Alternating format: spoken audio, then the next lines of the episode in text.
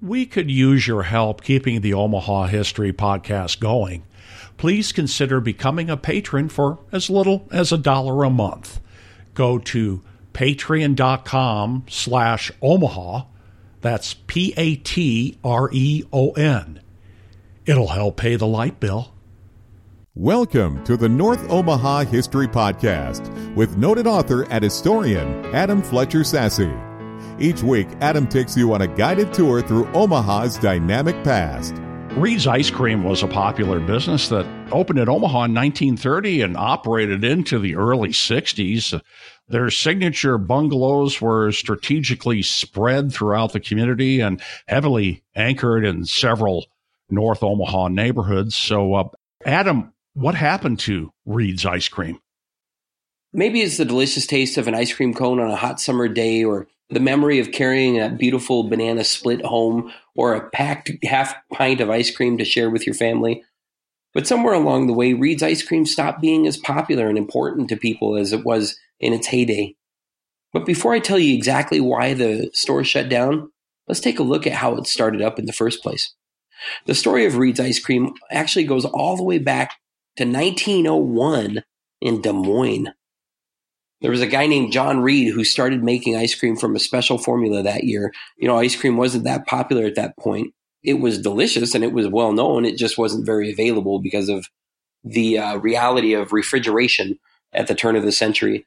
You see, refrigeration wasn't popular yet. People were still keeping stuff cold in their backyard in an ice house, or maybe they might have had an ice box, a metal ice box that went into their kitchen. But the reality of packing ice cream and keeping it for a day, a week, or a month at a time, that just wasn't a thing. So J.D. Reed starts this ice cream company in Des Moines in 1901. And in 1929, his son Claude came to Omaha to open up the Reed's ice cream stores here. Claude built 10 bungalows around town and opened them all up at once.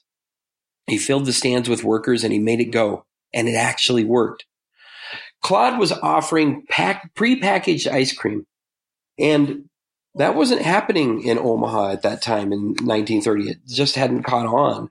There were a couple other ice cream stands, but it took about three or four years before Claude could really make a profit in his market.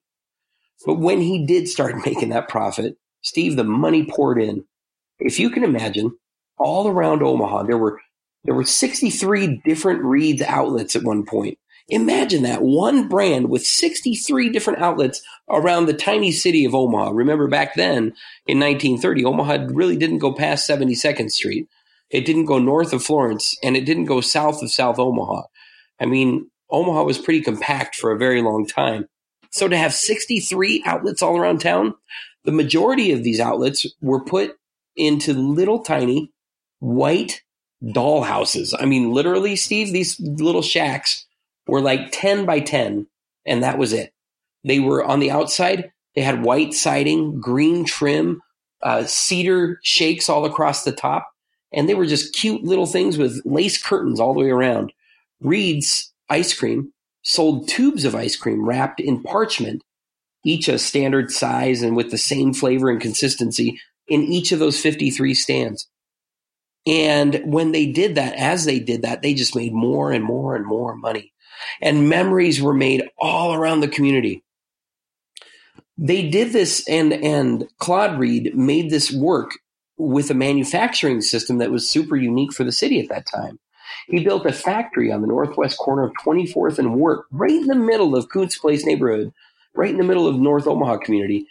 And uh, this this this factory piped out the ice cream, put it all into these standard sizes and shapes and flavors, and then sent it out to the original early bungalows in North Omaha that were at Military and Decatur, 40th and Cass, 36th and Meredith, 30th and Reed, 16th and Wirt, 24th and Brown, and 31st and Cumming. And those little bungalows, along with some in the south side and some in the central part of the city, wow, they just took off. The ice cream was made in small batches had simple recipes. They had a huge variety of these fancy flavors to choose from. They had a unique production that made sure that quality and sanitation was held to the highest standards. And th- at the end of the day, their ice cream cost as much as quote average ice cream from a, another shop. By 1933, that cost was just 55 cents for a gallon of ice cream and a pint for just 17 cents. Woo-wee. Can you imagine that delicious flavor, the strawberry, the cherry, the cherry nut, they called it, black walnut, and, and vanilla, all of them just delicious. Well, Reed's grew and grew and kept building stands all around the city. Eventually, along with the ones that I mentioned already, there were several on 30th Street. There were a whole bunch on Cumming. There were a couple on Florence Boulevard, on Ames Avenue, uh, uh, three on Military alone. There was even one in East Omaha um, at 21st East Locust, and another one on Carter Lake Boulevard. I mean, there were these stands all around North Omaha as far as you could see. Each stand was built in the front yard of an existing house. So this way, Reed's really avoided, uh, you know, managing all of these physical places beyond building the stand and maintaining it. The electricity came from the house. The the you know whatever the workers needed, they were actually the people who owned the houses the majority of the time. So Reed had all of these women uh, working in the stands who owned or rented the houses right behind the stand, and it turned out to be a great racket. I mean, it really really worked. In 1935, Claude started franchising the bungalows. And as franchises, the owners built their own stands and they were responsible for maintaining the building. So the stands blew up and went from those 10 original ones to 23. A really cool thing happened for the franchise in the early 50s, and Reed's pivoted again. Uh, they pivoted by opening these new shops. The idea of these ice cream shops was that they would have uh, several flavors in stock and be able to sell bigger uh, and greater amounts of ice cream, including half gallon boxes and all kinds of new flavors and, and just deliciousness happening. They were also really popular for selling clown sundaes, banana splits, and other kind of delectables that weren't in the bungalows or in the stores. So Reed's was growing and growing. By 1955, they advertised 11 flavors vanilla, chocolate, black walnut, butter brickle, double chocolate almond, butterscotch cluster, peppermint stick, Dutch apple, cherry nut, and pumpkin. At their peak in the 1950s, Claude Reed estimated the company sold 40% of all the ice cream in Omaha. 40% of all the ice cream in Omaha uh, came from one of Reed's 63 outlets around the city. Now, it wasn't all sweet deliciousness, though. And, and one of the real big challenges uh, facing Claude Reed and Reed's Ice Cream was that they practiced overt racism in their business.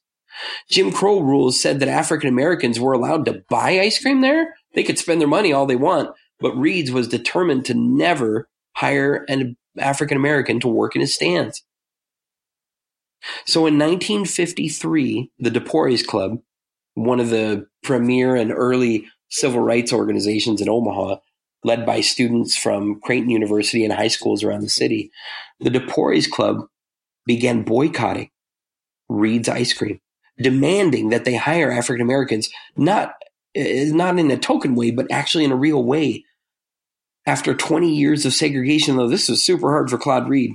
Surely he was a white supremacist who took on all of the biggest issues of his day in the most hateful and hurtful of ways, being so happy to take money from people but not hire them to work in his booth. Well, regardless, with regular protests and picketing throughout the entire year of 1953, Reed started to feel the pressure and at the end of the year stopped its racist hiring and they hired one African American to work in one booth. And De Porres Club backed off. And Reed's continued. That said, it was never the same. By 1959, the business was getting squished. There were supermarkets uh, cutting into the business by offering one stop shopping for all foods, including ice cream. And they were able to undercut Reed's prices uh, in his booths and stands. So that was super challenging. Reed's looked at uh, selling sandwiches as well as ice cream and tried to expand his business, but it just wasn't built to last. And by the early 1960s, the ice cream business melted. So Reed's closed. Another company bought their plant in, on North 24th Street, and the Reed's ice cream name was gone from North Omaha by the end of 59.